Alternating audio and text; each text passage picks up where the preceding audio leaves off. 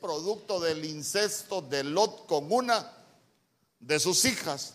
Entonces, si es un, es un enemigo de ese, de, ese, de ese índole que se va a levantar, estamos hablando de que muchos eh, van a ser problemas sexuales, aunque no solo representa eso, pero vea, pero vea usted, ¿por qué le digo que no solo representa problemas sexuales? Porque se recuerda usted que cuando Lot y las hijas se metieron en la cueva, ¿qué le dieron de beber a Lot?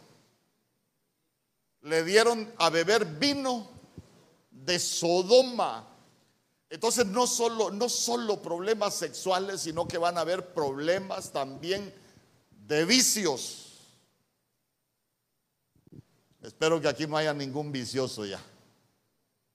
Consuéleme, dígame amén por lo menos. O es que no me oigo. Voy a repetir. Yo creo que aquí ya no tenemos ningún vicioso. Vaya. Si es que casi me tiro a llorar aquí, hermano. Em, entonces, mire, hay enemigos que, que el Señor levanta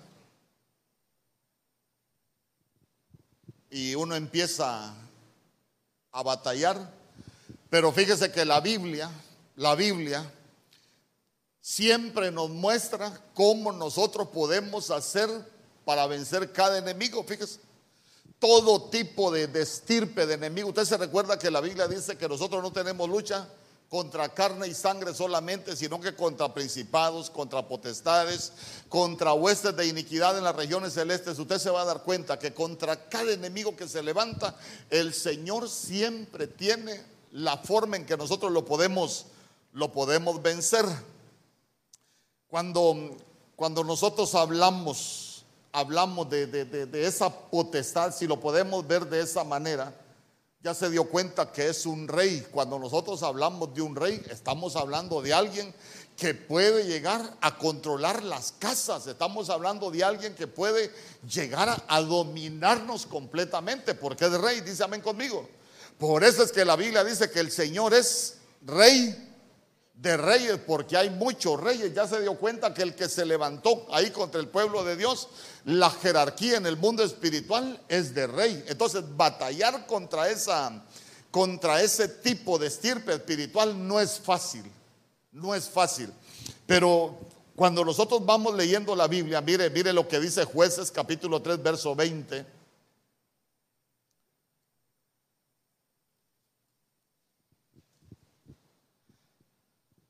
Entonces Ahod llegóse a él y estaba sentado. Mire dónde estaba, dónde estaba Ahod. En la cámara alta del verano. Esa es, está hablando en una recámara de descanso. Entonces, entonces vamos, vamos. Este, como estamos hablando de los aposentos, estamos hablando de las recámaras, vea usted que de pronto puede haber un enemigo de las recámaras que se llama Aod, que perdón, que se llama Eglón.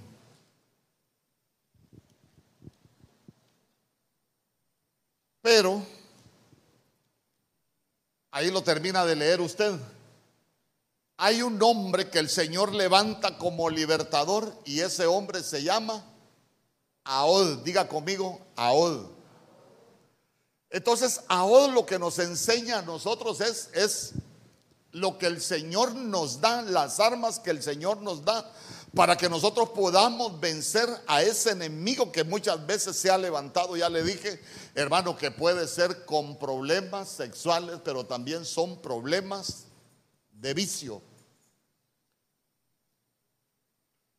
Estaban mal. Era un pueblo que estaba tribulado por el enemigo que, que se había levantado.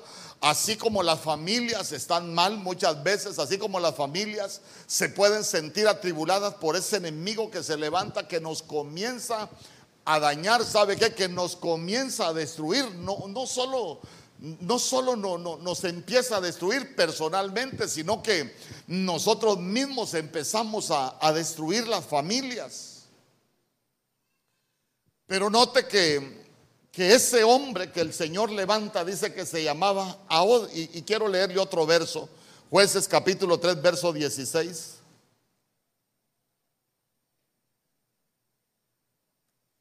Y mire lo que dice.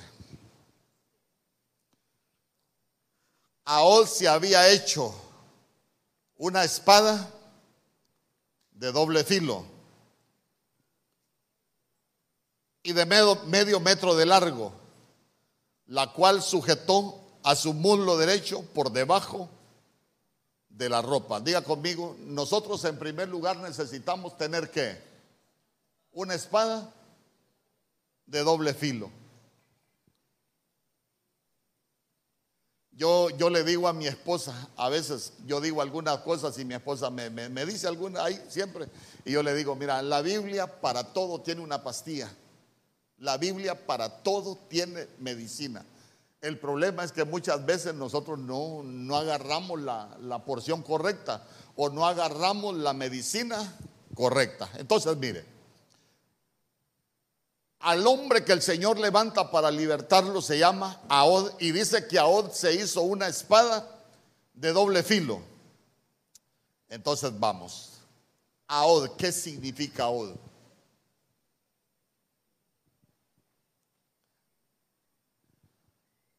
Aod significa unidos.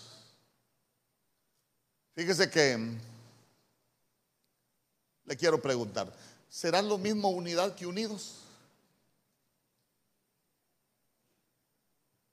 Entonces mire lo que significa AOD, unidos.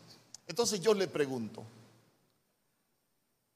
cuando hay enemigos que nos quieren destruir, cuando nosotros hemos cometido errores delante del Señor, cuando nos ha atacado, por ejemplo, problema sexual, se nos ha metido el vicio, por ejemplo, en la familia, ya se dio cuenta que nosotros cómo lo podemos empezar a destruir, cómo lo podemos empezar a vencer. Porque el Señor dice que el, primero, al hombre que levantó para libertar al pueblo se llama Aod. Entonces, ¿cómo vamos a vencer los enemigos nosotros? Uniéndonos, uniéndonos. Por eso dicen, pueblo unido, jamás.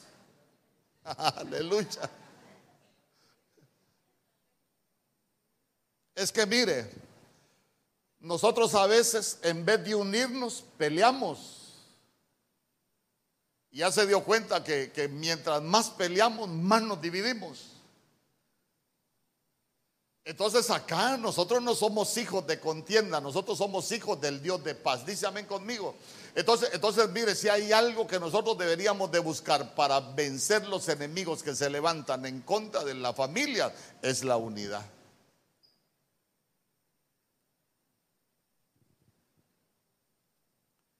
Sabe que AOD, si usted mira, AOD dice que es de la H258. Esas son las palabras del diccionario. Y sabe que, sabe que la 258 del diccionario Strong lo que significa es unificar. Día conmigo, unificar. Y aquí cuando, cuando hablamos de unificar, mire, ya nos unimos, ya nos unimos. Nosotros necesitamos tomar la decisión de unirnos. Pero aparte de unirnos, ahora nosotros necesitamos unificar. ¿Y sabe que unificar es hacer de todas las cosas un todo? hacer de las cosas un todo que contribuyan a un objetivo común. Mire, cuando uno quiere, cuando uno quiere restauración, uno tiene que unificarse. Amén. Primero nos unimos y después nos unificamos. ¿Por qué? Porque unificar es como, es como tu pensamiento ya no va a ser tu pensamiento su pensamiento los vamos a combinar con el pensamiento de la pareja y vamos a empezar a trabajar para lograr el pensamiento que nosotros unimos. Eh, ¿Sabe por qué? Porque mientras nosotros no nos unifiquemos, siempre vamos a estar pensando de diferente manera. Por ejemplo, muchas veces y no lo digo por usted, tal vez por, el que está al lado suyo, eh, muchas veces los cristianos cometemos errores y lo más fácil es echarle la culpa al otro. ¿Y sabe qué es lo más terrible? Cuando el otro cree que tiene la razón. Entonces quiere decir que, que no estamos ni unidos, peor para que estemos unificados. Porque lo bonito de estar unificados es cuando nosotros, nosotros llegamos, hermano, y nos ponemos de acuerdo. Eso es lo que nosotros conocemos como el poder del acuerdo.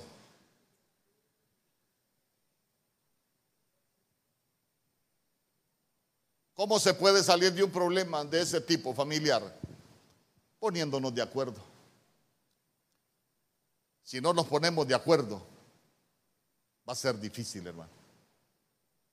Si uno piensa de una manera, el otro piensa de otra manera y nos estamos peleando por todo, va a ser difícil que nosotros restauremos nuestras familias. Y va a ser difícil, ¿sabe qué? Que, que, que la paz venga a nuestras familias. ¿Se recuerda usted que la Biblia dice, ¿cómo andarán dos juntos si no estuvieran? Amos 3.3 creo que es. ¿Cómo andarán dos juntos si no estuviesen de acuerdo? ¿Sabe que, que, es lamentable cuando, cuando nosotros, aún ya después de muchos años de casado, hermano, o o no importa el tiempo que se tiene de casado, cuando nosotros no logramos, no logramos eh, alcanzar el, mutuo acuerdo y que cada quien tiene su manera de pensar, a veces, a veces hay unos que se acaban de casar y quieren vivir como solteros, hermano.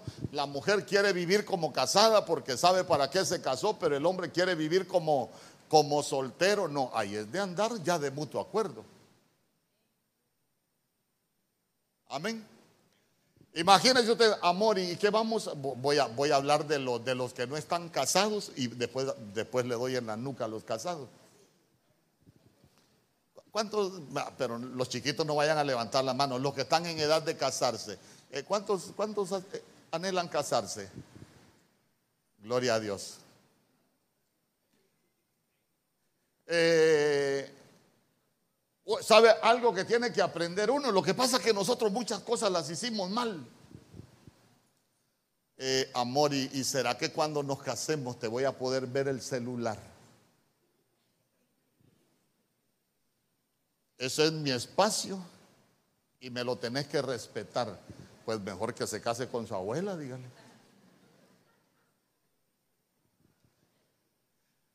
Sabe, sabe que hay muchos que se casan y dicen, yo necesito mi tiempo.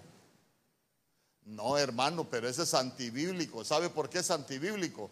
Porque la Biblia dice, por tanto dejará el hombre a su padre y a su madre y se unirá a su mujer y serán una sola, una sola carne, una sola cuenta de Facebook, una sola cuenta de celular. E, es que a veces, mire, mire, cuando el enemigo no nos puede votar, nos empuja, hermano. ¿Cuánta gente no tiene problemas por el celular?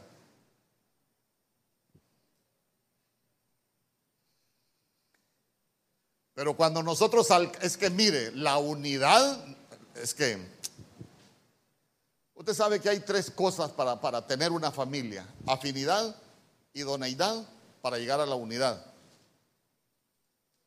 Primero tiene que haber afinidad en las almas, idoneidad en el espíritu para llegar a la unidad de los cuerpos. Muchas veces llegamos a la unidad de los cuerpos sin habernos puesto de acuerdo en lo demás, en la afinidad y en la idoneidad. Por eso es que cuando llegamos al matrimonio comenzamos a sufrir tantas cosas, porque no llegamos de acuerdo.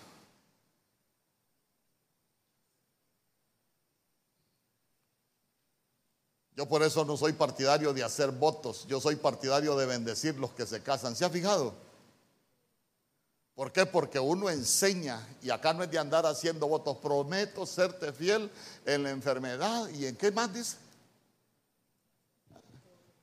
En la pobreza, amarrándose a la pobreza, hermano. Si el Señor nos va a bendecir, dígame conmigo. Pero ¿a dónde lo quiero, a dónde lo quiero llevar, hermano? Nosotros, nosotros unidos, vamos a ser más fuertes.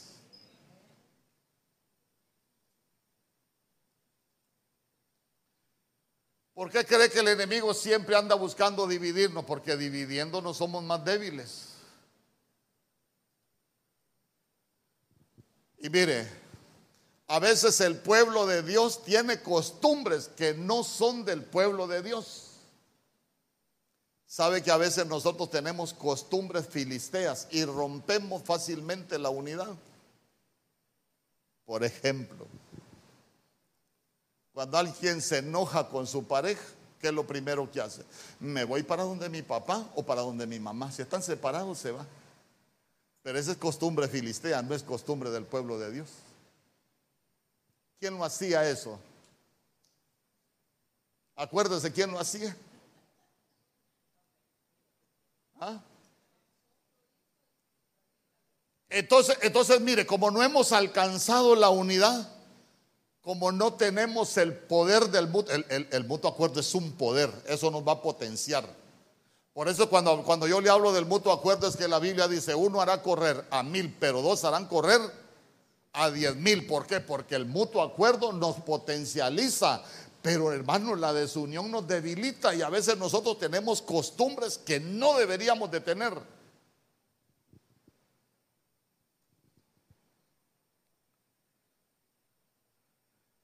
Deberíamos de trabajar por la unidad.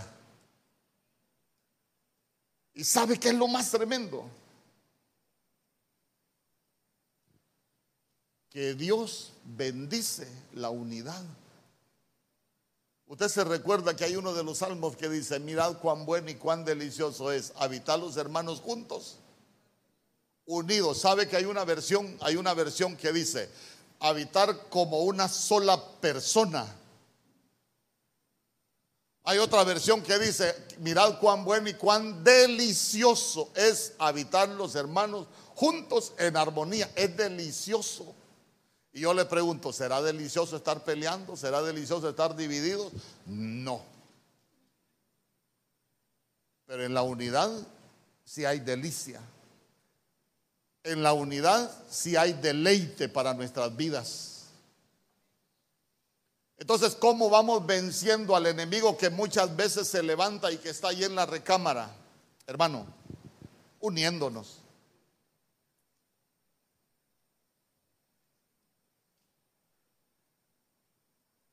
Donde hay unidad, dice la Biblia, ese mismo Salmo 133 es, ¿verdad?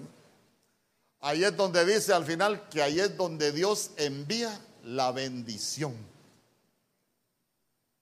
¿Usted quiere ser bendecido? Empecemos a trabajar en el mutuo acuerdo, empecemos a trabajar en la unidad. Mire hermano, si usted tiene un área en su vida que le ha costado cambiar y que le ha causado problemas en su matrimonio, en su familia, eh, mira, hoy, hoy, hoy, ¿sabes de qué habló el pastor? Si, hay alguno aquí por casualidad, ¿sabes de qué habló el pastor? Del poder del mutuo acuerdo. ¿Sabes qué? Yo tengo un problema. Eh, pongámonos de acuerdo para que me ayudes a vencerlo, pero ayúdame, no nos destruyamos. Ya vio qué bonito es predicarle a usted, porque aquí nadie tiene problemas, hermano. Por si usted conoce a alguien, pues. Por si usted conoce a alguien que, se están haciendo pedazos, que, que, la cámara no hay deleite, se les ha convertido en un campo de batalla. Entonces debemos de cambiar la guerra por la unidad. Dice amén conmigo, eso es lo que nos va a traer la paz. Eso es lo que nos va a traer la bendición. Eso es lo que nos va a traer la delicia de la familia. ¿Usted quiere deleitarse en su familia? Trabaje la unidad. Trabaje el mutuo acuerdo. ¿Sabe qué? Ponernos de acuerdo. ¿Cómo andarán juntos si no estuviesen de acuerdo? Eh, mi amor, y cuando nos casemos, ¿cómo vamos a hacer con el dinero? Ah, no, mi amor, lo mío es mío y lo suyo es suyo. ¿Y cómo va a ser con el dinero? Es que mire, como todo es por el mismo precio, a veces somos muy entendidos en la honra, pero desentendidos en cumplir todo lo demás como cabezas. Ya ve que aquí no hay. Por mí lo dice, pastor. No, es que fíjese que yo cuando me casé con la pastora, yo era vago. Y yo mm, hasta se alegraban las que vendían cerveza, porque helaban, hoy viene el y parecía alcalde yo. Y el día que yo me, la primera vez que llegué con mi esposa, dejé la mochilita y ya me iba a vagar. Me dice mi papá, ¿para dónde vas, señor? A dar una vuelta. Le dije, no, papita, me dijo, usted ya se casó, venga para acá. Si se casó era porque quería estar con su mujer Así que si ya se usted se va a dedicar a cuidar a su mujer. Y como usted es callejero y es muy gastón, va a dejar para sus gastos y lo demás del dinero se lo va a dar a su mujer. No quiero ver a su mujer pidiéndole un peso para un churro. Ay, hermano. Ay.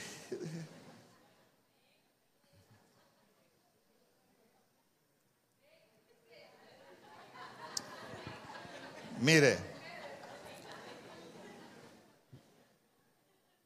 Pero ese llegar, eso, mire, llegar a la unidad es que nosotros juntamos lo que ganamos, pero ahora se han puesto de moda. Usted paga la luz, yo pago el alquiler. ¿Y quién les enseñó? Se casan divididos, están divididos.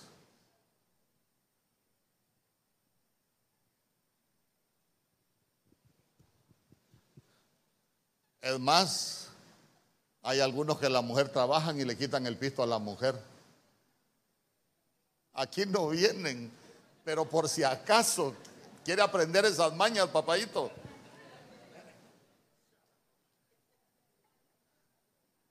El mutuo acuerdo. La unidad nos va a volver fuertes. Es que si usted piensa casarse así, con esos métodos, mejor no se case. Mire, es que, es que el noviazgo es para conocerse. Me voy a meter al lío desde el noviazgo. El noviazgo es para conocerse. Yo siempre he dicho, eh, cuando uno llega a la casa hay que ver cómo se tratan, porque así como se tratan en la familia, así lo van a tratar a uno. Si usted ve que su novio es desventurado con su mamá, no piense que a usted la va a tratar bien, la va a tratar mal. Y si usted ve que la novia es brincón en la casa, así lo va a tratar a usted también porque esa es su genética. Hay pastores que cuando esté conmigo se va a convertir en la leona de Choluteca tal vez, pero en otra cosa quién sabe.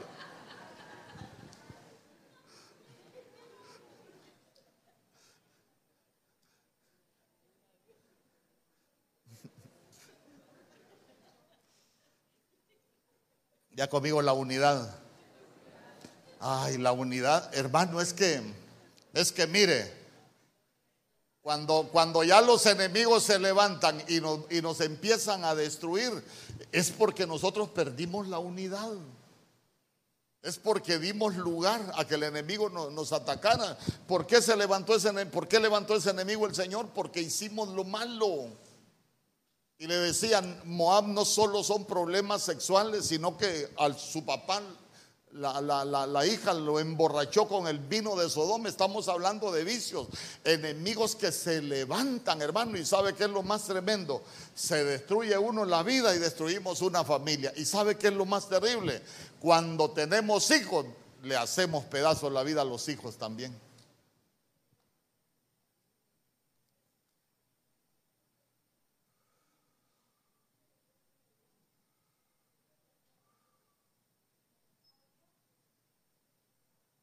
A se hizo una espada de dos filos. Ya conmigo una espada de dos filos. Mm. ¿Qué es tener una espada de dos filos? ¿Mm? Mire, como la Biblia habla de filos, nosotros como somos cristianos necesitamos tener espada de dos filos. ¿Sabe para qué? La espada con filo es para cortar todo lo malo. Imagínese usted, ahorita como, como yo le estoy enseñando ahí lo que la Biblia dice, él se hizo una espada de dos filos. Imagínese usted que yo enseño acerca de lo que le enseñé del dinero, por ejemplo, mi amor, usted paga el alquiler, yo pago la luz. Eso es, división, para mí es división. Porque la unidad es en todo. Ah, el pastor dice eso porque la pastora no trabaja. Quiere decir que su espada no tiene filo. Porque solo corta para un lado, para lo que usted piensa y para lo que le conviene, pero no para lo que debería de hacer.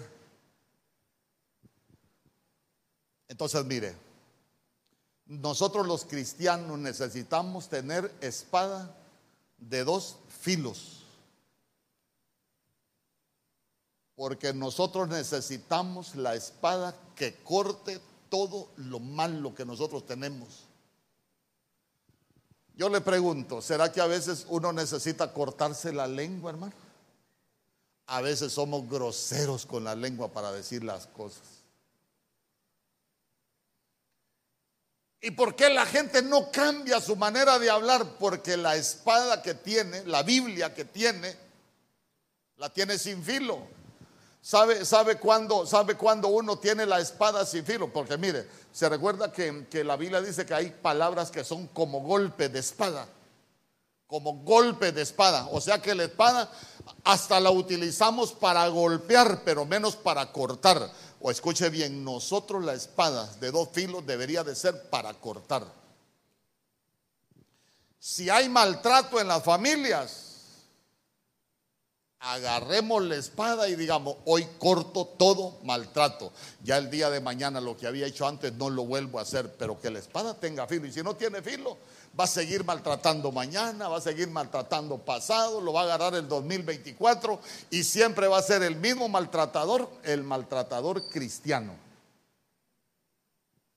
Entrémosle por el vicio.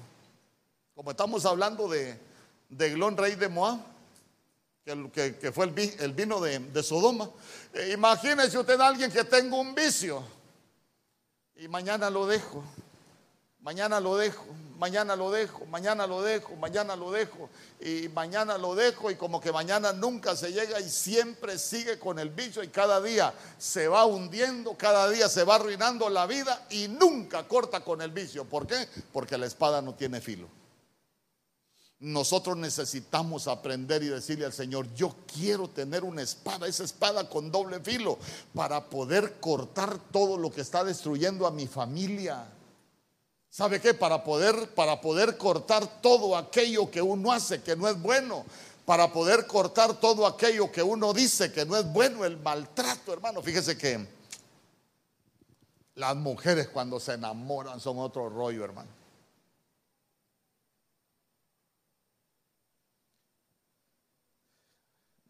Mi pastor dice que las mujeres enamoradas, hermano, son como, como una yegua desbocada, dice. Anótesela a mi pastor, no me la anote a mí. Fíjese que allá en un trabajo que yo tuve en San Pedro, la asistente que yo tenía tenía su novio. ¿Y cuando se casa, Karen? El otro año. Yo me recuerdo que una vez la encontré en la calle. ¿Y sabe cómo la llevaba el desventurado?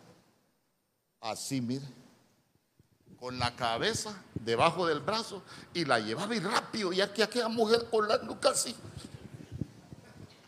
Y cuando llegué al trabajo le dije yo, Karen, con ese hombre se va a casar usted. Sí, sí, me dijo, sí. Sí, Lick me dijo. Mire, yo le recomiendo que no se case, le dije. Porque si la aprieta así del cuello de novio, le dije. No quiero pensar lo que le va a pasar de esposa, le dije. Un día, hermano, llegó con el hombro, ya casada, llegó con el hombro así. Y le digo yo, y ya cambió, le digo, antes solo la apretaba la nuca, hoy ya son luchadores, le dije. Hermano, le había, le había le había descoyuntado el, el hombro.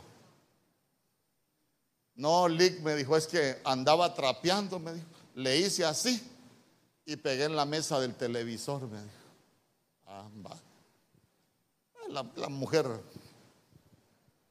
son buena onda. A los días, hermano, Llegó con el ojo acá. Karen, tenga cuidado cuando anda trapeándole o no se va a sacar los ojos.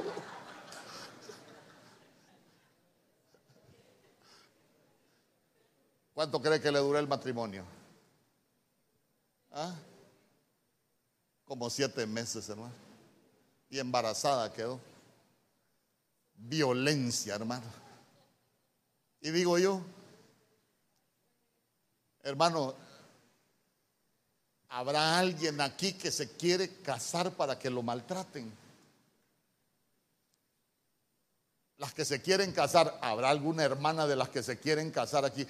Yo me quiero casar, pastor, para que me maltraten. Venga aquí, le vamos a pegar una maltratada a todos, pero no se case, mejor. Aquí le pegamos una buena porreada, aquí pero, pero no, se, no se amarre a sufrir tanto. Amén. Entonces, entonces mire, mire qué increíble. Los que estamos casados, eh, amor, bote la espada que tiene porque esa no le sirve. Llévesela de dos filos para que pueda cortar con todas esas mañitas, ¿oyó? Hermano, es que mientras nosotros no cortemos lo malo, vamos a seguir sufriendo.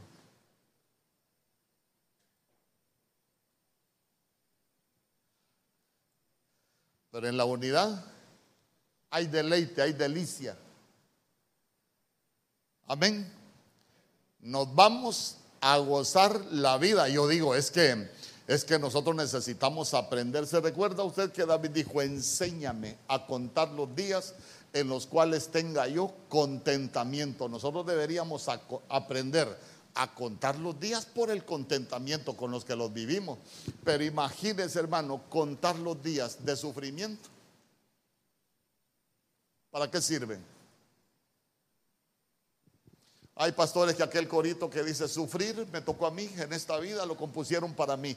No, el Señor prometió que nosotros íbamos a ser felices todos los días de nuestra vida. Dice amén conmigo. Pero a veces no somos felices, sino porque nosotros muchas veces no hemos aprendido a cortar con todo lo malo. ¿Usted cree que yo no tengo cosas que cortar? Todavía tengo mi par, pero tengo la espada afilada. Y hemos aprendido, y se lo voy a decir aquí delante de mi esposa. Te ha visto que yo cuando digo algo, mi esposa grita. Nosotros hemos aprendido a disfrutarnos la vida, con mucho y con poco y con nada, pero hemos aprendido. Por eso se lo digo.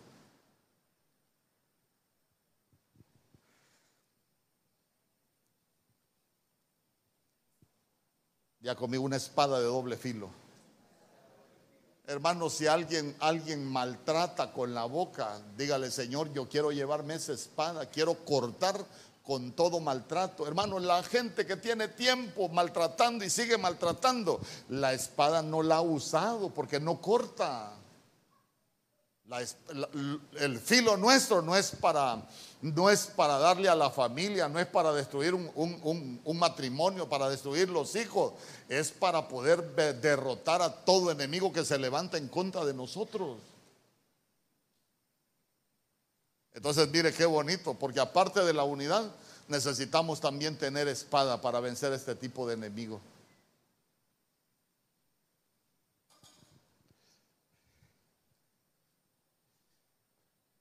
Ya debe de llevar dos cosas anotadas por lo menos.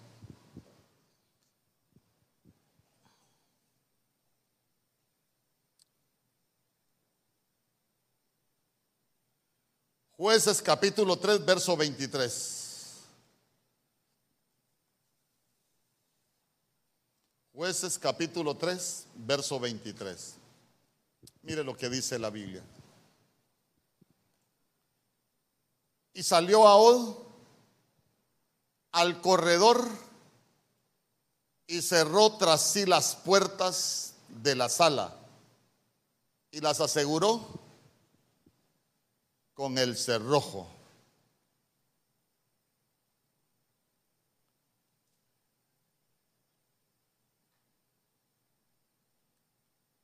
¿Qué hay que hacer? Ya tenemos la unidad del mutuo acuerdo. Eso va a ser de bendición para nuestras vidas. Mira, yo tengo un problema, pero ayúdame, no nos destruyamos. Ah, después la espada. Pero ahora hay algo más que nosotros necesitamos hacer. ¿Qué hizo Ahod después de que mató a, a? Cerró la puerta tras de sí. Entonces, mire, nosotros necesitamos aprender a cerrar puertas.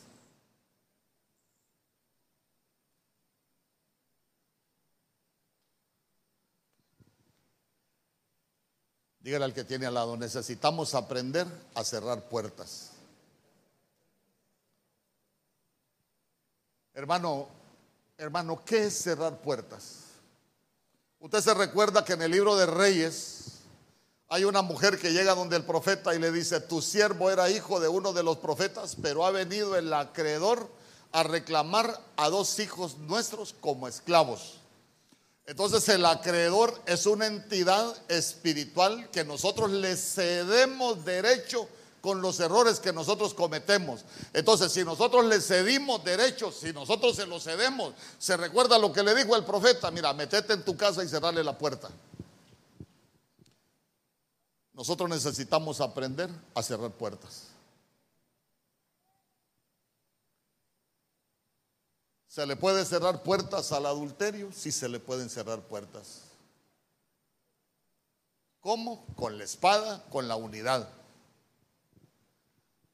¿Se le pueden cerrar puertas a los malos deseos? Sí. ¿Se le pueden cerrar puertas a la violencia? Sí.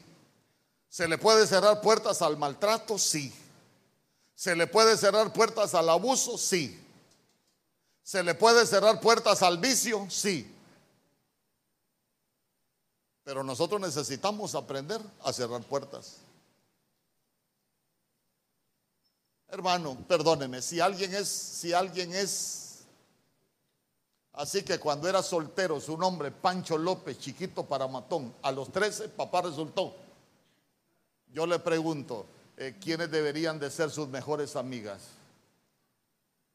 Debería olvidarse de las mejores amigas. Y su mejor amiga debería de ser su mujer. Porque la cuerda no le da mucho a Pancho López para andar con mujeres. Y eso es cerrarle la puerta. ¿Sabe qué?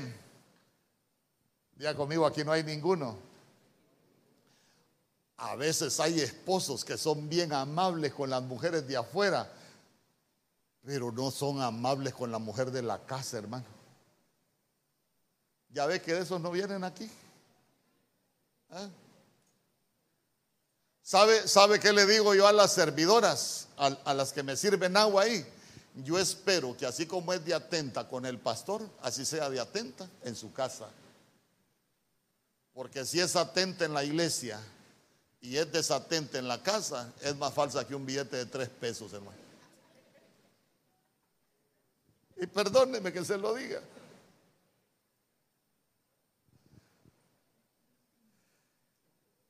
Ay, hermano.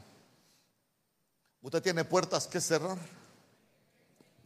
Aprendamos a cerrar puertas, hermano. ¿Sabe qué?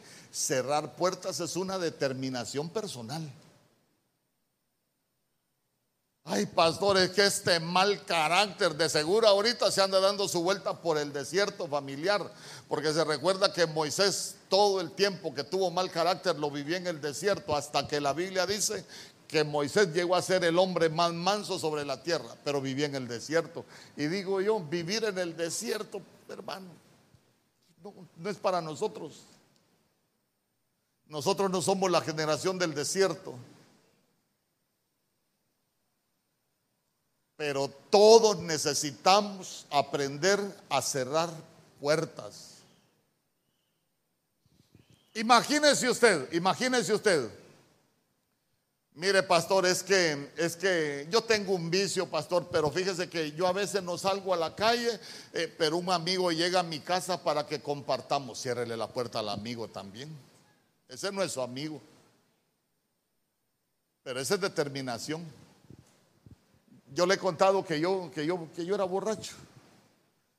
Y mire, si hay algo que yo admiré siempre de mi esposa, hermano, nosotros una vez cuando Mario Samuel cumplió un año, no teníamos cómo celebrárselo. Pero, pero la familia nuestra ha sido, bueno, más la de mi esposa ha sido así de hacer fiestas y todo. Y el día del cumpleaños de Mario Samuel se paran en el portón de la casa, hermano, con piñata, con aquel montón de frescos, aquellas neveras, con hielo, aquel relajo de confites, pastel y todo.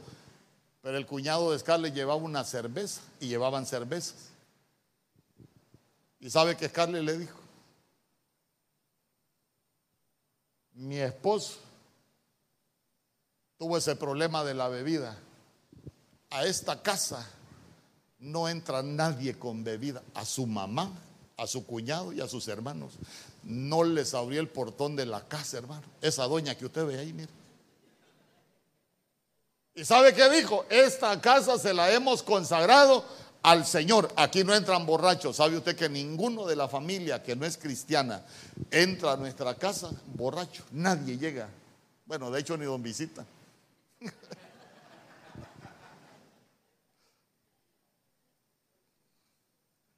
Y le pregunto, ¿usted tiene esa determinación para cerrar puertas? Es que si no tiene esa determinación, usted no va a poder cerrar puertas. No, pastor, mire, mire, yo mis amigos de la infancia, no, no, no, con eso somos uña y mugre, pastor. Mis amigos de la infancia, yo no los cambio por nada. Pues siga con la puerta abierta y haciéndose pedazos la vida, porque esa es una determinación. Imagínese alguien que es enamorado, necesitará aprender a cerrar puertas para no andar viendo mujeres. Hermano, se recuerda que don Job que cuando la Biblia lo, describe, varón justo, recto, apartado del mal y temeroso de Dios, pero en el capítulo 30 creo que dijo, hice pacto con mis ojos para no andar viendo doncella. Le gustaba ver mujeres, pero él hizo un pacto con sus ojos para no seguir viendo. Aquellos que, aquellos que que necesitan cerrar la puerta de su boca. Hice un pacto con mi lengua para ya no seguir pelando piñas, hermano. No, a veces somos groseros con lo que decimos, hermano. Y nosotros necesitamos cerrar esas puertas porque mientras no las cerremos nos van a seguir causando daño. Es que eso es lo que sucede.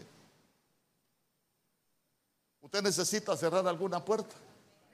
Es que si usted dice, ah, cualquiera tiene puertas, no, uno, necesita reconocer si tiene puertas que cerrar. A de nada sirve que usted venga, ay, qué bonito estuvo el culto. No, mejor cierre la puerta y olvídese que estuvo bonito. Amén.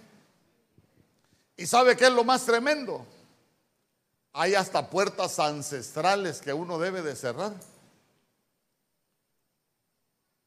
Porque a veces uno ve las cosas que persiguen a las familias, hermano, y uno se da cuenta que hay cosas, hay situaciones que persiguen a la familia y, y, que persiguieron a la abuela, persiguieron a la mamá, ahora están persiguiendo a las hijas. Hasta a los espíritus cíclicos tiene que aprender uno a cerrarle las puertas.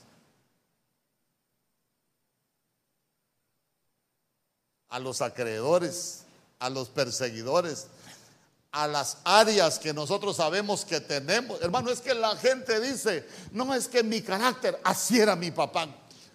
Así vive el que no quiere cerrar puertas. Porque yo le pregunto, ¿habrá algo que Dios no pueda cambiar en uno? Le pregunto.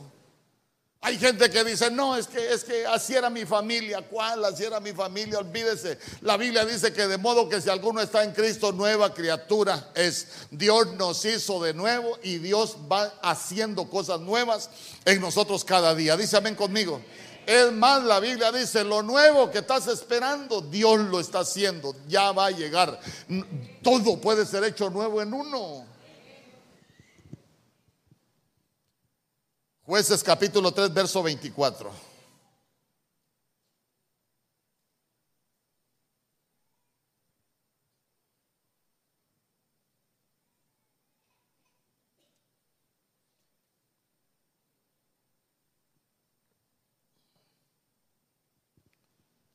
Después que él salió, vinieron los servidores del rey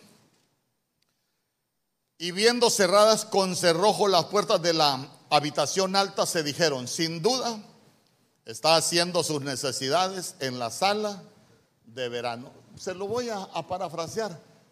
Sin duda, el rey de Glón sigue haciendo trastadas en esta familia. Pero mire qué tremendo. Verso 25.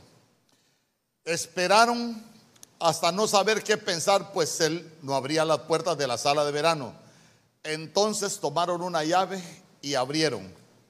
Su señor yacía en tierra muerto.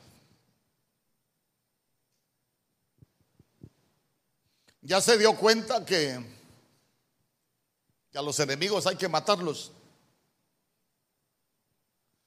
Ay, pastor, esa era la palabra que estaba esperando. Ya va a ver mi suegra, ya va a ver esa vieja. Esa, esa no es enemiga, ni su enemigo. Póngame el verso 25, mire. Uno tiene que aprender a matar los enemigos con los cuales batalla. Porque si nosotros no, no destruimos a los enemigos con los cuales nosotros batallamos, nos van a seguir, nos van a destruir a nosotros. Y van a destruir nuestras familias. ¿Se recuerda usted que el Señor en Primera de Samuel capítulo 15, allá por el verso 3, le dijo al rey Saúl, ve y destruye a Malek con todo lo que tiene. Y Amalek, desde que usted lo ve, era, un, era, era de los hijos de Setura con Abraham. O sea que era un espíritu familiar que seguía al pueblo de Dios, era un espíritu familiar.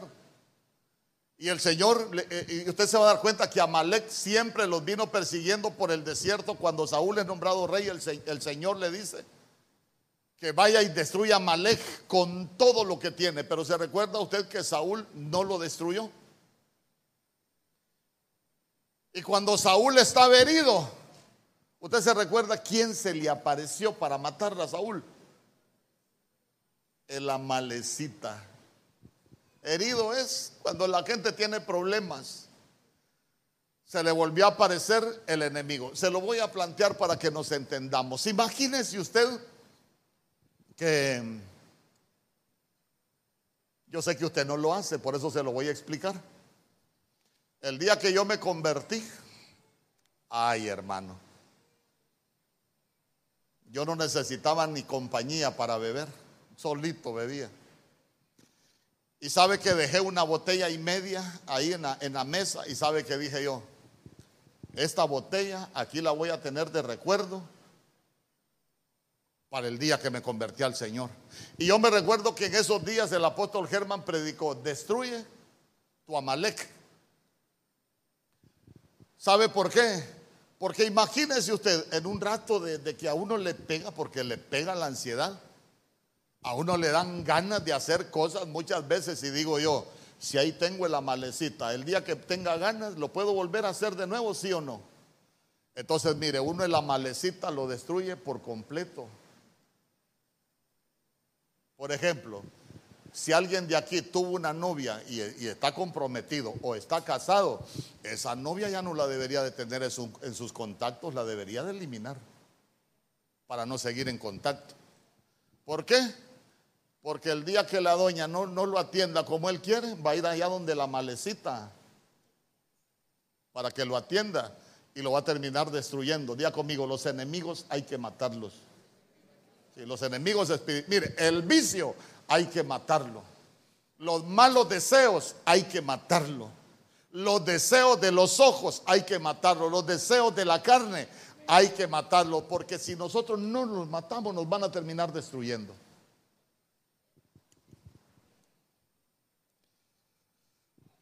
¿Y sabe qué quiero yo? Que nos disfrutemos la vida, hermano. Que usted pueda ser feliz. ¿Sabe usted que yo, yo vivo contento si usted es feliz? Me alegro que usted viva contento. Pero ya se dio cuenta que hay enemigos que muchas veces nos destruyen pero que nosotros necesitamos aprender cómo destruirlos a ellos.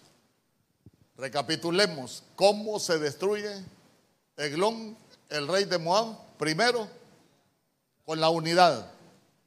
Segundo, la espada. Hay que cortar. Mire, a veces hay que cortar hasta amistades, hermano. ¿Acaso no dice la Biblia, no es rey, las malas compañías corrompen? Sí, hermano, dime con quién andas y te diré de cuál fumas. De la punta rojo, de la barata, con pasta y con aspirina, pero uno sabe con quién se junta. Tercero, ¿ah? cerrar las puertas. Cuarto, ¿ah? los enemigos se matan. Los enemigos hay que aprender a matarlos. Si alguien tiene un mal pensamiento, por ejemplo, si alguien tiene ganas de un vicio, por ejemplo, mátelo. Dígale, no, este no, antes de que me mate, yo lo voy a matar, no me va a dominar. Yo quiero que, que se ponga de pie. Solo quiero orar por las familias